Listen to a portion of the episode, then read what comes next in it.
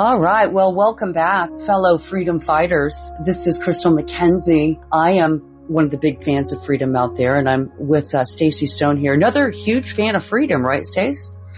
Yes, I absolutely am. It's one of the uh, most important things in our lives. And we find ourselves here at episode 13 of the Free Kit Martin podcast. We do want to say listener discretion is advised, but what we're going to be doing is discussing the details surrounding uh, murder, domestic abuse, military, maybe civil corruption possibilities, among other matters that could become triggering to some people. So, uh, listener discretion advised, and everything discussed here today is our opinion and our opinion only. We do this for content purposes, for entertainment purposes for some people, because there's a lot of sort of armchair detective type people out there trying to figure out mysteries like this. And so for you and for educational purposes as well. We keep this conversation going 24 7, don't we, Stacey, at Free Kit Martin podcast. Now there's a Facebook page, YouTube. We are very busy on TikTok. And uh, now we have Instagram, and we just started on Instagram. You can always hit us up at freekitmartin at gmail.com. Now, like I said, I'm Crystal McKenzie. I am a radio host of 40 years. My partner here is Stacy Stone.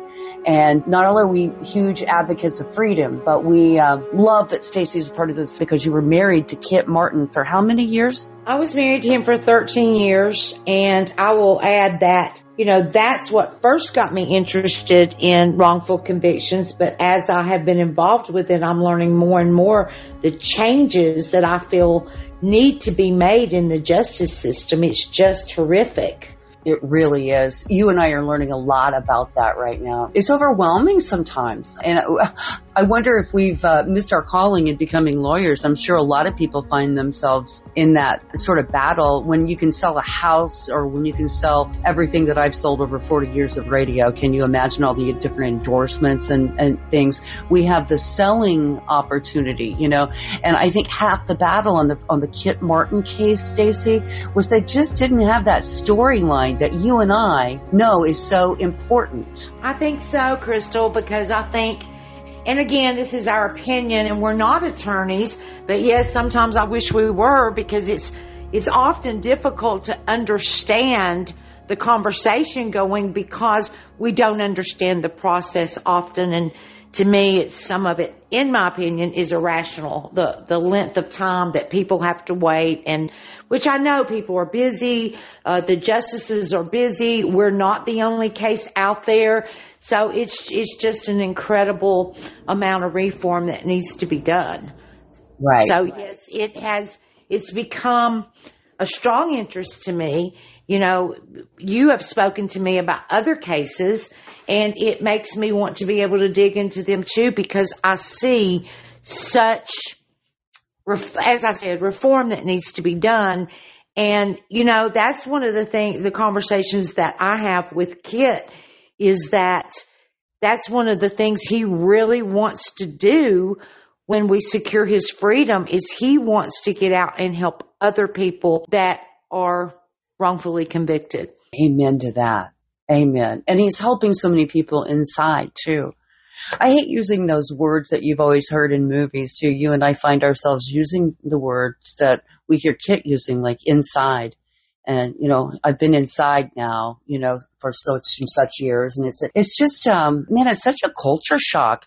You've seen him in the last few weeks. How does he look these days? It was a little culture shock for me the first time that I went to visit, uh, but this last time I felt like he looked better, and you know he's keeping his hope alive, and he's being able to work, you know, in the chapel where that's what he feels like now is his calling to do while he's there is he's studying the Bible and he's sharing that and teaching that with people and preaching and and he actually is going to be, from what I understand, the dean of the chapel there. They've offered him that job.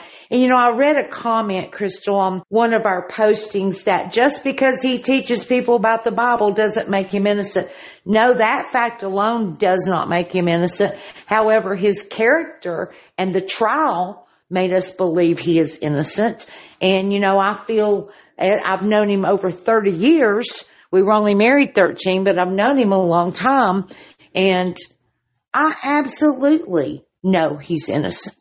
So, Yeah. you know, Well, the trial proved his innocence in that they had nothing, and but they uh, w- it was just so chaotic. It wasn't uh, plain and clear to everyone that they had nothing. They had two pieces of evidence that they kept waving in their faces. Uh, one of which you and I debunk on a regular basis, and that's the dog tag. Uh, what they actually marked as exhibit number one. I mean, think about that. That was like, hey, here we go. Here's the dog tag.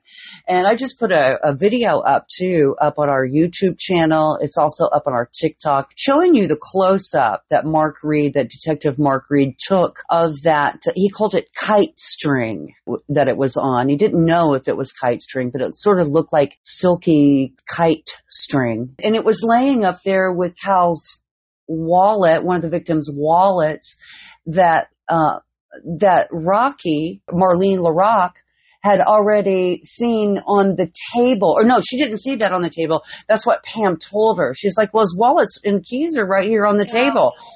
From Yeah. what I remember, Crystal, she did see it on the table. Now, again, I'm doing this. This has been a while ago, 2021, that he was convicted. And from what I remember, Marlene LaRock, and we'll have to go back and check that testimony, but I believe she did state that she, when she was knocking on the door, one of those times she went back to the house, that she peeked her, because the door was wide open, and she peeked around and saw his wallet and his keys laying on the table. Well, in, in one of the, I believe it was one of the officers, one of the policemen. I'm not going to call anyone out because I don't recall which one it was, but they showed pictures and at that point they showed the wallet was on a shelf beside the dog tag. That says to me someone wanted the, that dog tag to be found because obviously someone's going to find the wallet. And so I don't know at what point that was moved. Uh, but yes, and speaking to the dog tags that you brought up, and you know, there's nothing. I mean, we know this. We've got the regulation. There's no way under God's green earth, the sun, that those are military issued dog tags because they are not in proper military format. And that is just can be proven. All we have to do is pull up the regulation and we have that and nothing about that dog tag matched Army regulation. As a matter of fact, if I'm, if I recall, if I recall correctly, the dog tag, you know, it states your religion and it stated Catholic. And I'm just going to put this out there. Chris was never Catholic, but Joni was. Oh dear. All right, so there you have it with the dog tag. We have the regulation number, and we went over all of that in the last episode, episode number 12, and we called it the BS They Call Evidence. That is the name of the episode. So check that out when you get a chance. Again, we put all of this stuff up on YouTube as well. So if you want to go watch some of the videos that we're talking about, I want to go back to sort of the timeline here. Okay. So you were blessed with three children with Kit Martin. They're all very cool, amazing adults now. Um, you are also grandparents and he has not been able to meet any of them, right? Any of the grandchildren? That's right. That is Because the state of Kentucky had other things in mind. Now we're going to get back to the state of Kentucky here in just a minute, but after an amicable breakup of you two amazing souls, Stacy and Kit, they went their separate ways and then you entered Joan Harmon into the equation. She entered Major Christian Kit Martin's life and that was pretty much the beginning of the end for Major Martin for all intents and purposes. Then you're going to learn here very soon in a couple of months. Emilio's book's going to be out. Emilio Corsetti, I Will Ruin You. It's going to be released uh, about 60 days from now, late March. Now, the catalyst, as uh, Mrs. Martin said, I saw that in a video recently. It's the perfect word. Catalyst behind this entire tale began the day that Kit Martin found Joan online, little dating site, and they began a relationship. Boy, did So- it ever. It changed everything. It absolutely did. Like you said, it changed the dynamics between us. And you know, we were, of course you get divorced, you didn't get along. I mean, of course you have degree, disagreements. Of course you don't see the th- same things in the right, you know, the same perspective. But when you brought, we brought, you know, Joni became in the equation, it was, it was awful. Eight years of awful. And, you know, it speaks to some people want to know why am I helping him? Well, I believe he's innocent. I know he's innocent. But the other part of that is, you know, we obviously have a trust for each other and now he sees that the things that Joan had stirred up between us, that there was just, there was just no truth. She just kept telling lie after lie after lie to keep us at odds with each other, even to try to alienate him from his own children. My God.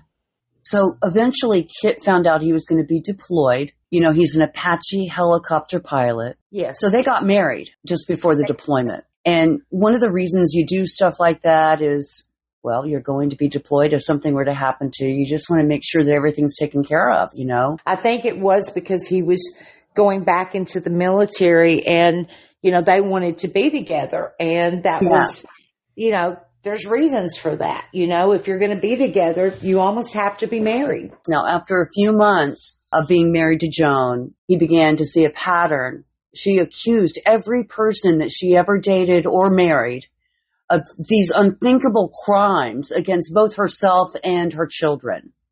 And then she began to make those assertions about Major Kit Martin to anyone who would listen in the small town of Pembroke, Kentucky, the small town of Elkton, Kentucky, and the semi small kind of big town of Hopkinsville for that matter.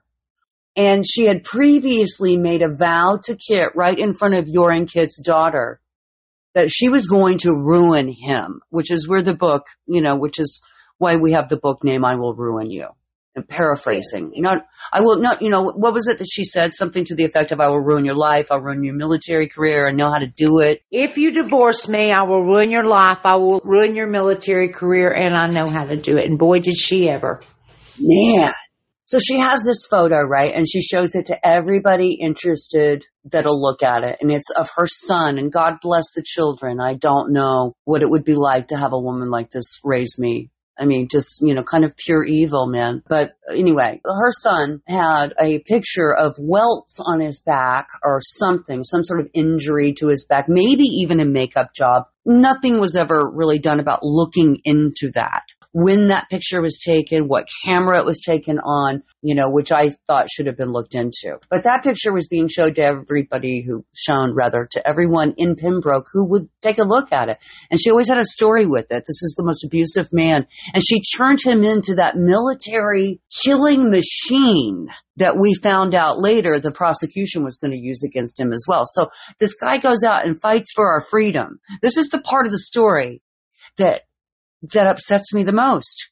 This guy goes out and fights for our freedom. And then he comes back to our country who waves our freedom flag all the time. And our country takes his freedom away in this way. I mean, that is the part of this that enrages me and, and inspires me to keep speaking about it, to keep talking about it, to try to find anybody in the world like Joni did to, to hear our, our side of this. You know, we do have two different perspectives, but the same at the end. We both know he's innocent and we want to secure his freedom.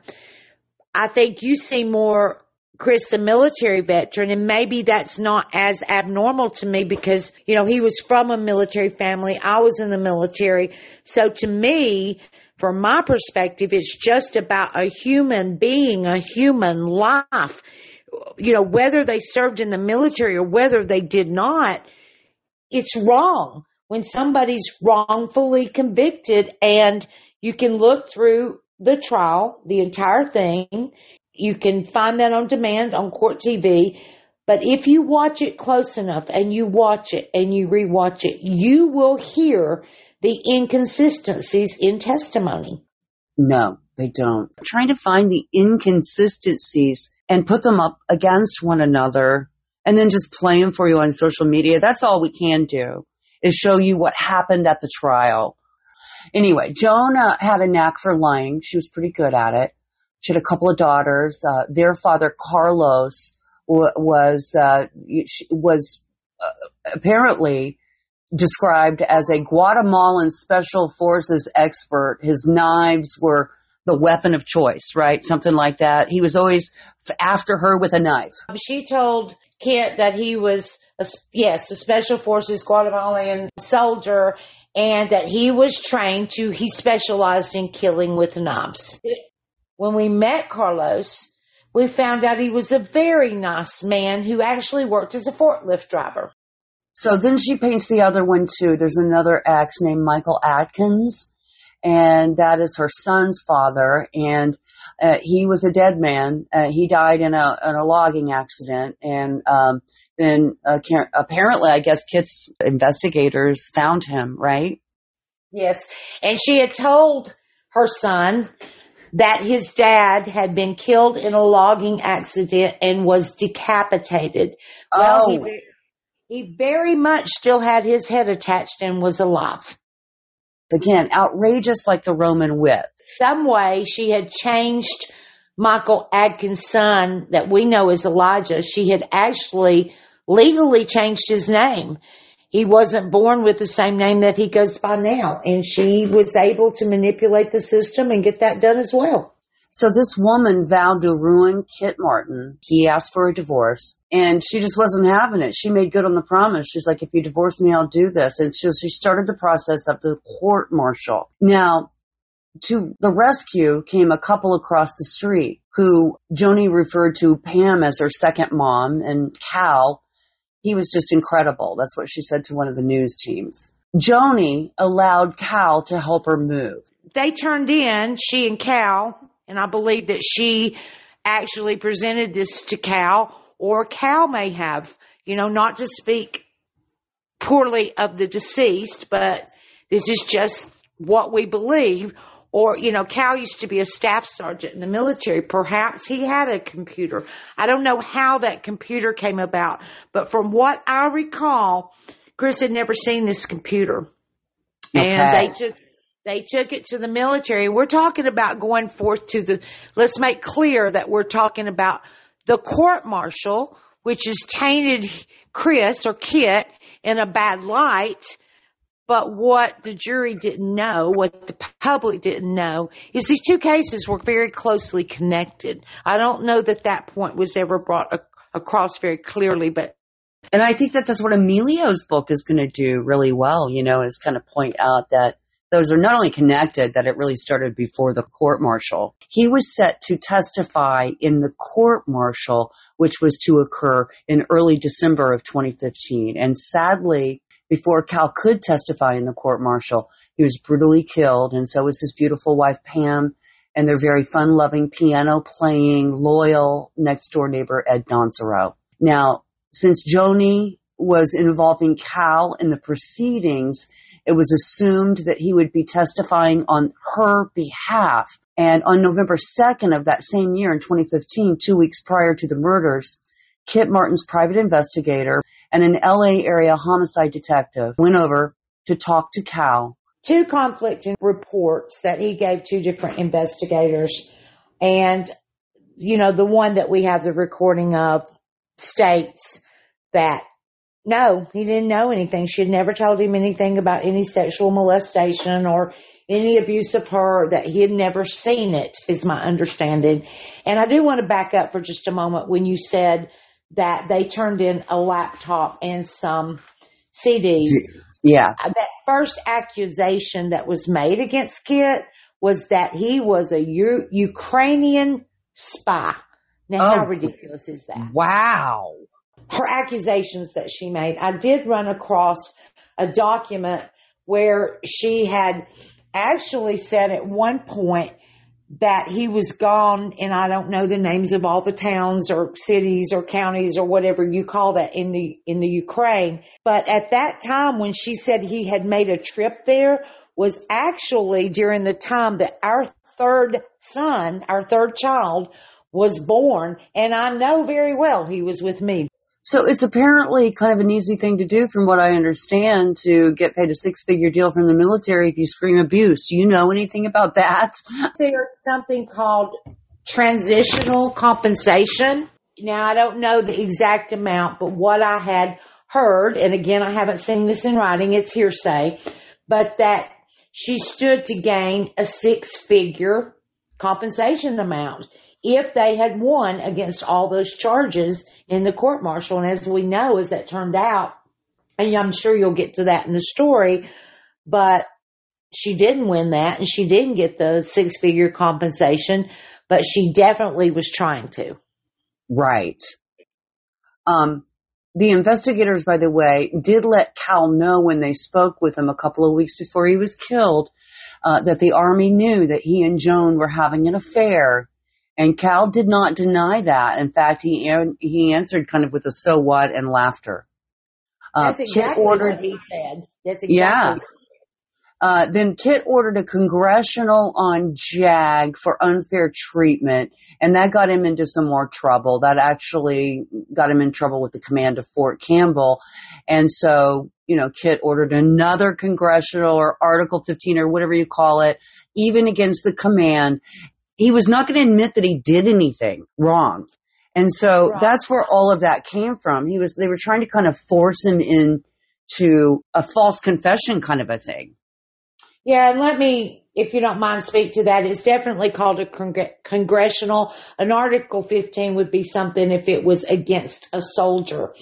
And so I ran across a document that from the court martial that Chris's fiance at the time, she had actually signed an affidavit that she had heard those prosecutors stating that they knew and I'm paraphrasing, but that they knew that Joan's testimony was not reliable, but they were going to continue to make those charges that Joan had accused him of just to keep the court martial going.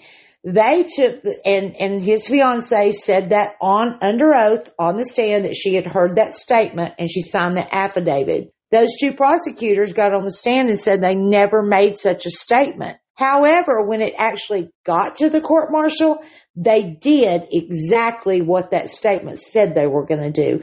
They dropped the charge, some of the charges that Joan had made so that she would not have to take the stand at that court martial. Didn't you take the stand? at the court martial? I did. I didn't get to stay on there for very long.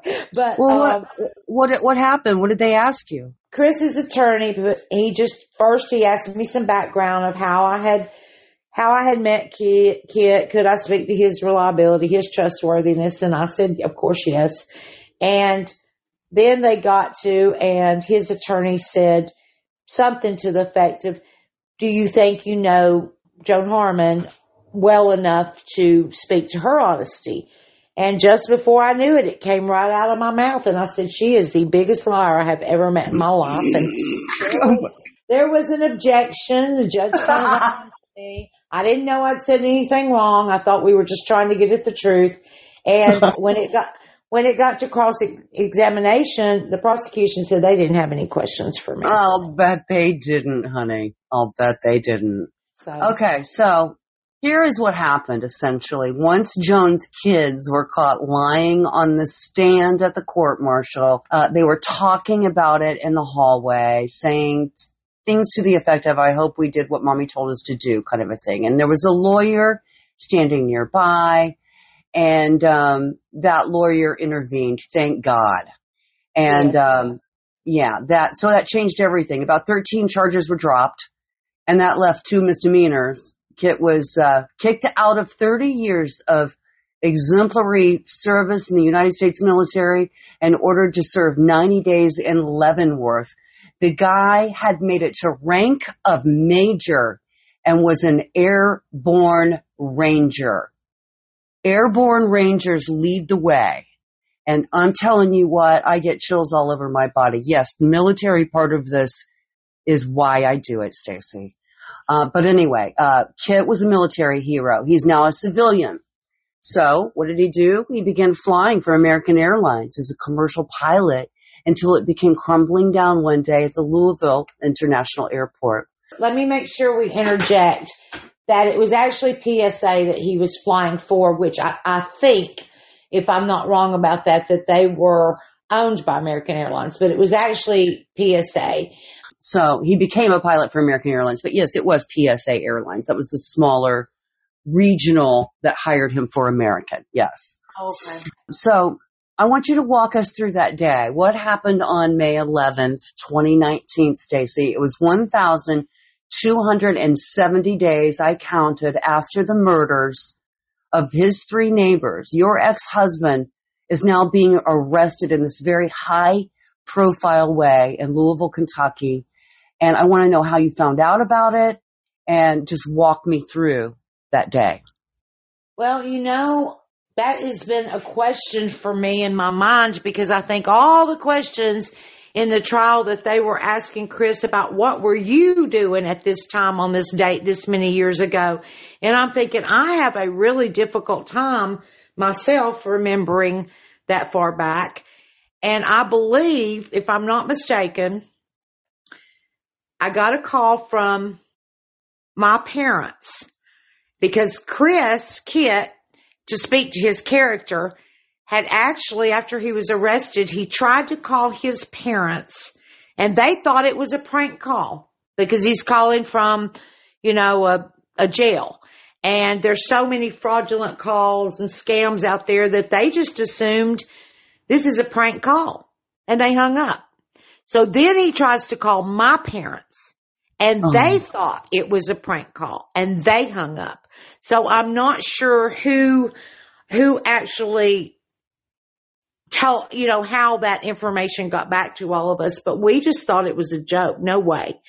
So from what I remember, what I've heard uh, is that, and again, this is secondhand knowledge just from reading and putting things together from what people have told me. He's walking into the airport and he's looking around and he sees all these, you know, police officers and people with, you know, guns and badges. And he's thinking, what's going on here? And he's looking around and all of a sudden it's him.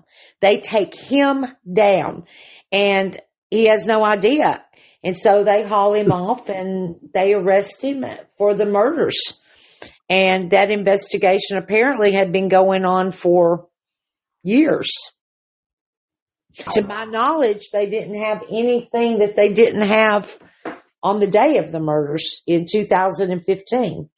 So I don't know how that came about, but they ended up charging him. And then once they charged him, he tried to call his parents and they thought it was a prank call because, you know, nobody's expecting Kit Martin to get arrested for anything. You know, this person had never even had a speeding ticket in his lifetime.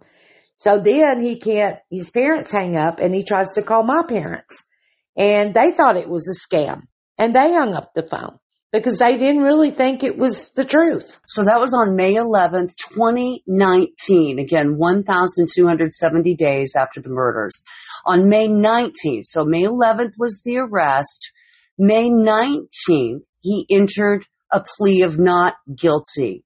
He has remained to this day his innocence. And there was a plea deal offered to him. It was like five to 13 years, which is, must be the going rate for a triple murder in Western Kentucky. He stood so strong in his conviction of, I didn't do anything. I'm not going to confess to something I didn't do. And so as a matter of fact, he didn't even tell any of us until after the fact that they had offered him a plea bargain. But five to 13 years for three murders, they knew they didn't have a case, but somehow they still got him convicted. Pleads not guilty on the 19th. And by the way, just side note, Attorney General Andy Beshear won the primary to become governor that day, on the very day that he entered his not guilty plea. May 19th. By the way, Andy Beshear was a big part of getting this all going in that he made the announcement from the Attorney General's office. Now, as many of you know, Andy Beshear is the governor of Kentucky. So anyway, I digress.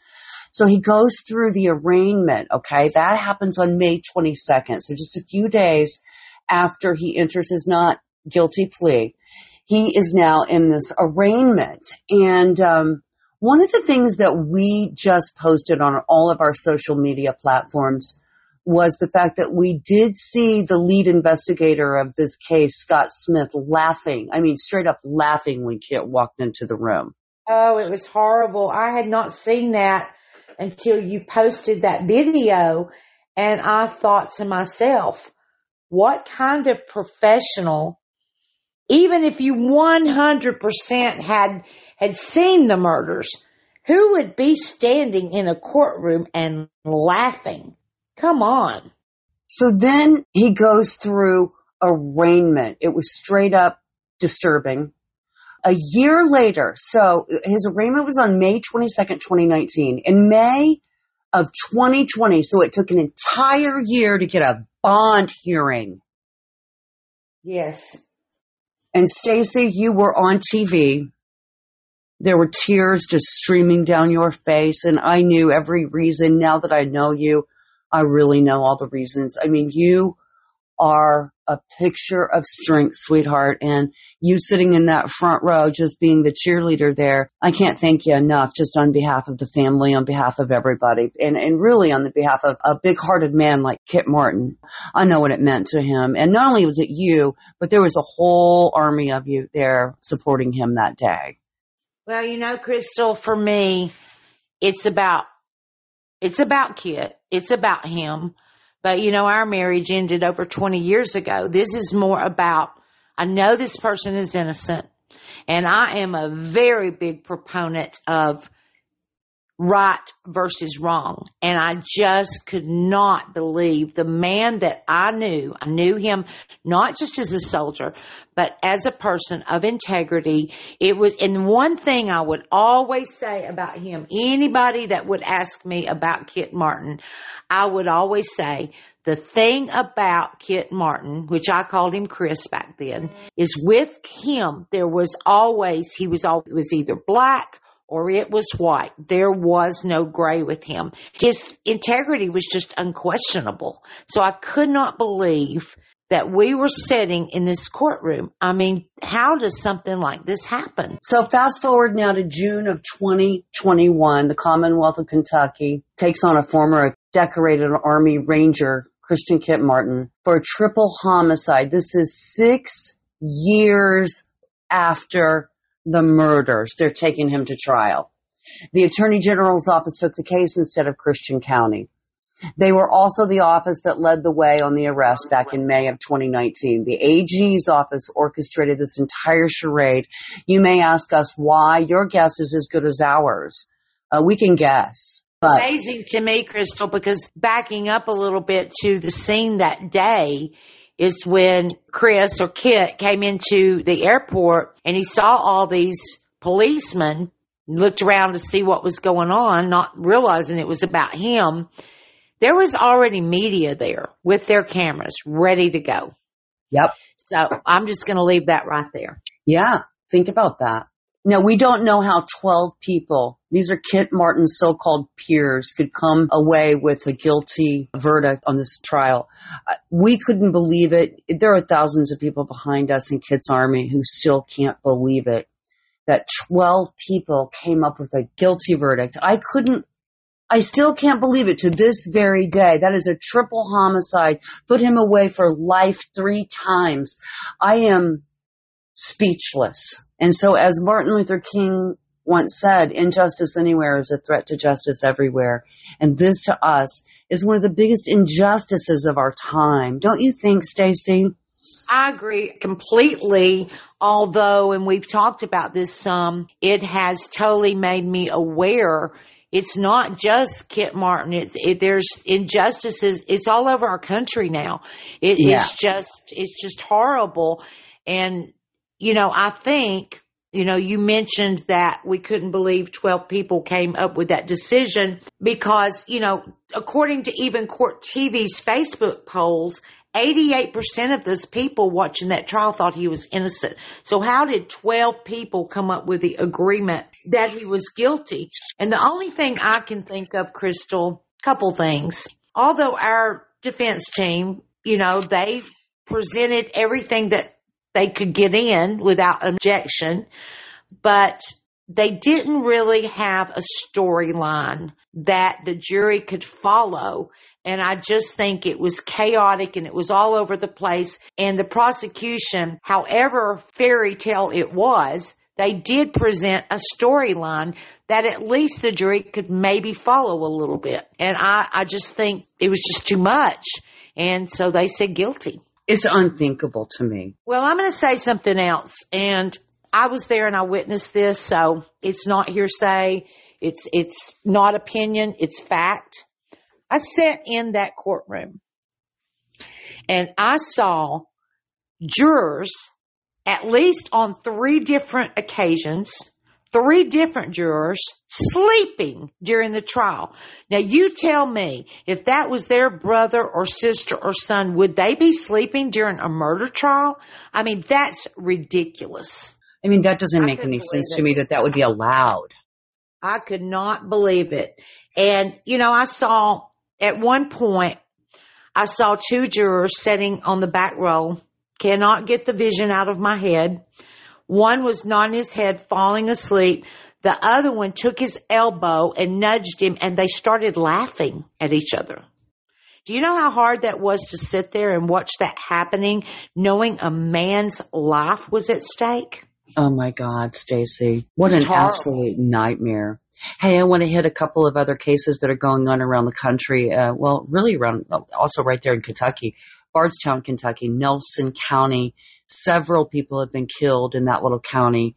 And um, so we started looking for a woman by the name of Crystal Rogers who came up missing uh, years ago. Uh, we're talking, you know, another one of those cases that's uh, several years old. Crystal Rogers uh, coming up missing, and then her dad, who was one of her biggest voices, out just hunting with his grandson one day and killed and um, murdered out in the middle of the woods, and then a few other people in town. So they now have in custody Crystal Rogers' boyfriend. His name is Brooks Houck, and Brooks Houck's brother was part of the police department. He was kicked off the police department.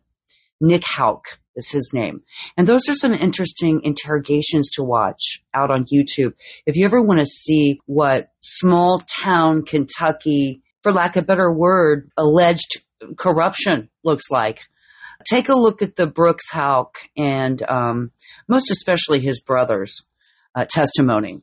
They took um, lie detector tests and, you know, basically, uh, you know, his brother, the police officer, told the lie detector guy just to stuff it up his, you know what. So, uh, and and so it was just one of these uh, fascinating. So they they are holding those people accountable now. I don't know that Nick has been arrested, but they are pointing. The prosecutors have Brooks Houck in custody now, and it took them all those years. So there's hopefully some justice going down there in Bardstown, Kentucky. Now, the other one is the Delphi murders. I'm here in Indiana, and this happened seven years ago on February 13th. So we're coming up on the anniversary. Two teenage girls, beauties, by the name of Abby and Libby, brutally murdered on a railroad trestle. You've probably seen these pictures in the true crime world of the big railroad trestle it did take six years to arrest who they called Bridge Guy, a CVS manager in that small town. His name is Richard Allen, husband, father. He gets charged. Info gets leaked. The judge gets mad and uh, fires Richard Allen's attorneys. Okay. So the judge is mad. She fires the attorneys and they take it to the Indiana Supreme Court. He gets his attorneys back and now they're calling corruption out in the state of Indiana here in Delphi. And I could not be happier about this. Um, they are looking at all kinds of stuff right now on the Delphi murder. So uh, we don't know that that Richard Allen is the guy. He's the guy that has been charged but whether or not it's corruption is going to play out in a legal way. And I was really proud to be from the state of Indiana with the way the Indiana Supreme Court handled that. They're not going to allow this corruption. That is positive for all of us of Kids World because corruption starting to be called out now, and I mean on a much bigger scale uh, uh, in this true crime world. You know, I'm not talking about politically. Uh, that's a that's a game in, in in politics. You know, I'm talking about in this world, this little true crime world that is on the internet. Um, those are the biggest stories right now, and these are stories.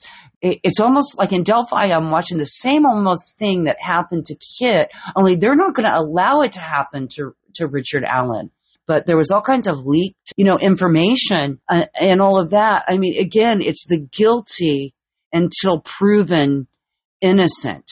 Um, and uh, that is not the way we do it well, here. It's really, it's really sad. And I want to say this for the Kentucky Supreme Court. You know, we're waiting on a decision from them. And I was thinking about this last night because I went back to look at the first time the appeal was filed. and to see how long it took us to have an opinion back.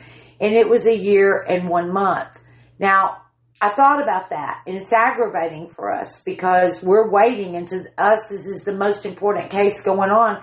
But I thought there's so many other cases out there. Is their workload too much? I don't know what the problem is, but there is one. Uh, and mm-hmm. in our mm-hmm. United States of America. But, you know, the Supreme Court you know, imagine all the cases that come before them and they've got to make final, you know, opinions on all these cases and that must be a very difficult place for them to be in. So I yeah. just pray and hope each day that we, they will make what we know to be the right decision on the Kit Martin case. Yeah, that's what I saw with this Indiana Supreme Court thing with the Delphi case just recently. It gave me hope for mankind. I'm not even kidding. And a lot of other people out there covering what we feel like is corruption. And our, our country's falling apart right now, Stacy. And I know you see it and we see it firsthand because we're watching an innocent man serve time in prison. And it's like, what a heartbreaker that he has never met his grandchildren, your whole family. My prayers go out to you. And I know many thousands of other people out there are right there behind me praying for you and your family because they're you guys are victims here too. Well, I don't feel so much that I'm a victim because I haven't been married to him in over 20 years. I mean, to me, he's a friend and he's innocent. But for my children and grandchildren and his aging parents and his sisters, you know, it's heartbreaking. And it would be bad enough as a human to look and see somebody that, if someone, whoever had done this, it would be heartbreaking to me to know that a family was going through this, whether they were guilty or whether they would were innocent. But for me to know that Kit Martin is innocent and yet his family has to go through this each and every day, every holiday, every, you know, his mother, I know she just, she is going to be going to see him soon, but, you know, it's just, it's just very sad. And I, you know, when I went to see him, you are allowed, and I'm grateful for this.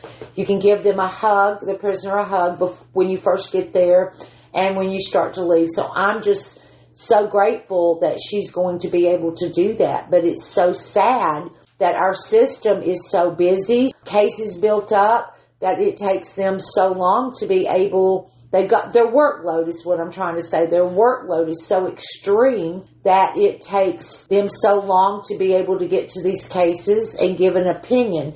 But I might add, if these cases were tried correctly to begin with, that might take care of part of the problem. Oh, yes, right. I mean, having to go back all over this again and not having gotten it right to begin with. Again, I don't know how 12 people came up with this. I don't know how that's even possible. If you want to see the Kit Martin story, just watch uh, Christian Martin versus Kentucky. It's on demand. All you have to do is go to your Google, Christian Martin versus Kentucky, and the entire trial will come up for you. I highly suggest on your next road trip, whatever, take a listen to the trial. See for yourself. Let us know what you think and be looking forward to the book that's about to come out, Emilio Corsetti and I Will Ruin You. This is the twisted truth behind the Kit Martin trial. And, uh, mm, man, that's a game changer. That's coming up here at the end of March, Stacy. It is. And Emilio investigated the story. You know, he didn't form an opinion, guilty or innocent. You know, he, he wasn't someone that we as a family knew. He just wanted to write this book and he writes books about wrongful convictions and he has other books out there as well and he just wanted to investigate this without forming his own opinion. But by the time he's finished investigating this, you know, he goes and he walks the crime scene, and you know, which is more than I can say that, in my opinion, the attorneys did, and. And he investigates and he comes up with his theory of what happened. And, you know, he says he 100% believes that Kit Martin is innocent. Oh, man. Amen. And that's where we all are. So do join us on social media. Uh, we just ask that you follow us, like it, like it up, you know, do all the thingies that you do with social media to keep those algorithms going. It's really important to um, the cause. And we are in a cause here. Now we, have a couple of change.org petitions going up because many years ago when this first came out, somebody put one up that we didn't even know about. And then there's another one at change.org backslash free Kit Martin that my old partner Mick Marlowe put up. So uh, yeah, we we need to be using those. Make sure you're signing any of those and all those petitions. You can sign more than one. Uh, it's free, takes a couple of seconds. Again, change.org and look for the Kit Martin trial and see if we can't make a difference there. I know, you know, that first one has a couple of thousand people on it already, which is pretty impressive, you know. It is impressive. And, you know, please like, subscribe, and share. Help us get the word out and keep Kit Martin in the lot. And we will be at some point, if you go back to Court TV, I made a statement that we do have new evidence that I am not at liberty to discuss, and that is the absolute truth, but we cannot jeopardize his trial when we do become scheduled for one. But you know, follow the case. You're going to find yeah. some astounding facts that we've uncovered. you haven't lived till you've woken up thinking about the writ of habeas corpus, and you know what that is, right? hey, it's so great to hear your voice again, my dear friend. I can't wait to talk again. Thank you so much for all of your insight here. And again, if you want to talk to Stacy, 931-273-9724 and I welcome your calls. If you have any questions, the ones I can answer publicly, I will do so. Great. And always hit us up at freekitmartin at gmail.com. And we are under all the social media platforms as the Free Kit Martin podcast. Thanks for listening. We'll see you next time.